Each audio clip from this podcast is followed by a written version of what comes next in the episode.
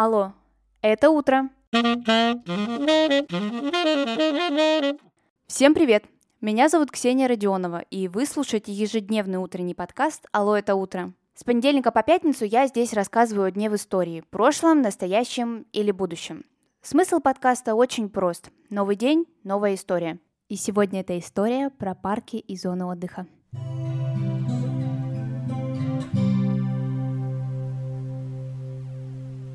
На днях я закончила смотреть сериал «Парки и зоны отдыха», и хочу вам сказать, что теперь это один из моих самых любимых сериалов.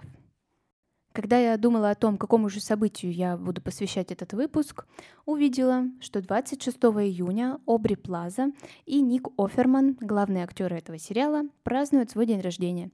Я подумала, что это отличный повод, поэтому сегодня выпуск будет про парки и зоны отдыха. В кинопоиске указано следующее описание этого сериала. Бойкая чиновница борется с бюрократией, чтобы благоустроить город. Абсурдистский ситком для любителей офиса. Кстати, изначально сериал планировали создавать как спин к самому офису, но потом задумка так понравилась людям, что решили сделать парки и зоны отдыха отдельным самостоятельным произведением. Если сам сериал вы еще не смотрели, но планируете сделать это в будущем, то советую выключить вам этот выпуск и вернуться к нему немножечко попозже, потому что вас могут встретить спойлеры, а они, правильно, никому не нужны.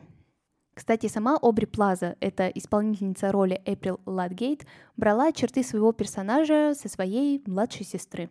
Она тоже такая вот интересная, загадочная девушка, видимо.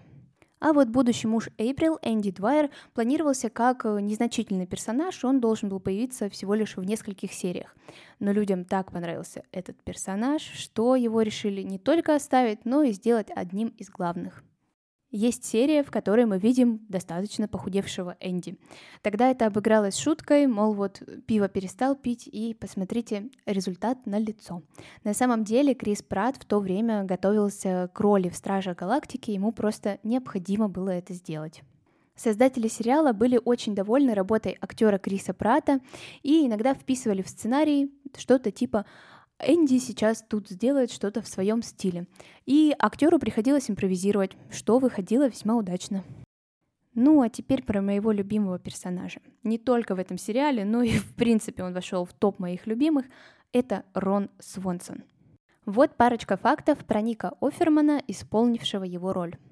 Оказывается, что в настоящей жизни хобби Свонсона схожи с увлечениями Офермана, а именно столярное ремесло и игра на саксофоне – когда создатели сериала придумали фишку с Дюком Сильвером, то они даже не знали о том, что актер на самом деле владеет этим музыкальным инструментом. Такое вот замечательное совпадение. Одна из моих любимых серий — это когда на музыкальном фестивале воссоединяется мышь и крыса, а потом еще присоединяется Дюк Сильвер. Замечательно. Одна из любимых серий. Хочу пересматривать опять сериал, только досмотрела, а уже заново учится. Столярное дело Ник Оферман тоже уважает и даже содержит свою столярную мастерскую. И актер даже снял урок о самостоятельном строительстве каноэ. Я нашла видео с досками, не очень понимаю, что это за доски, но выглядит интересно. Это видео оставила в своем телеграм-канале «Алло, это утро». Если вы еще не подписаны, то советую это сделать. Там я всегда оставляю различные фото, видео, статьи и остальную визуальную составляющую выпусков. Ссылку можете найти в описании к этому выпуску или просто в Телеграме вбейте «Алло, это утро» и все обязательно найдется. Ну и еще интересный факт. Женой настоящего Рона Свонсона является Тэмми вторая, то есть актриса Меган Малали. А сериал мог бы быть совсем другим. Сам Ник Оферман изначально пробовался на роль Марка Брэнденовица. Ну, это тот, который появляется, по-моему, в первых двух сезонах, а дальше о нем никто и не вспоминает. А вот на роль Рона Свонсона пробовался актер Джим О'Хейр, а он исполнил роль Гэри, Джерри, Терри и остальные Эри. Кстати, на самом деле на площадке этого актера все обожали, и когда над ним смеялись, создатели сериала говорили, что им было неловко. И поэтому они придумали Джерри замечательную семью и потом карьеру мэра.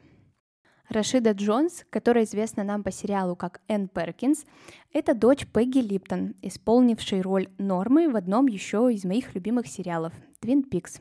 Эми Поллер, всеми любимая Лесли Ноуп, это единственный персонаж, которого можно увидеть во всех сериях этого сериала.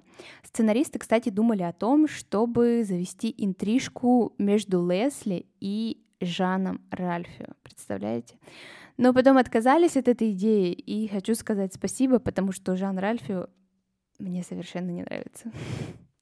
Во время создания сериала актриса Эми Поллер была дважды беременная, и в первый раз даже пришлось сократить количество серий, поэтому в первом сезоне их всего лишь шесть. Ну и еще факт про городок Пауни. В качестве его карты используется настоящая, но только перевернутая карта города Манси, штат Индиана. А вот сам город Пауни – это вымышленный город – а я хочу выразить огромную благодарность людям с кинопоиска за то, что они написали столько фактов и помогли мне в создании этого выпуска. А на сегодня он подошел к концу. Спасибо, что вы его прослушали. Обязательно оцените этот подкаст, так больше людей узнают о нем. Хорошего дня и до скорых встреч!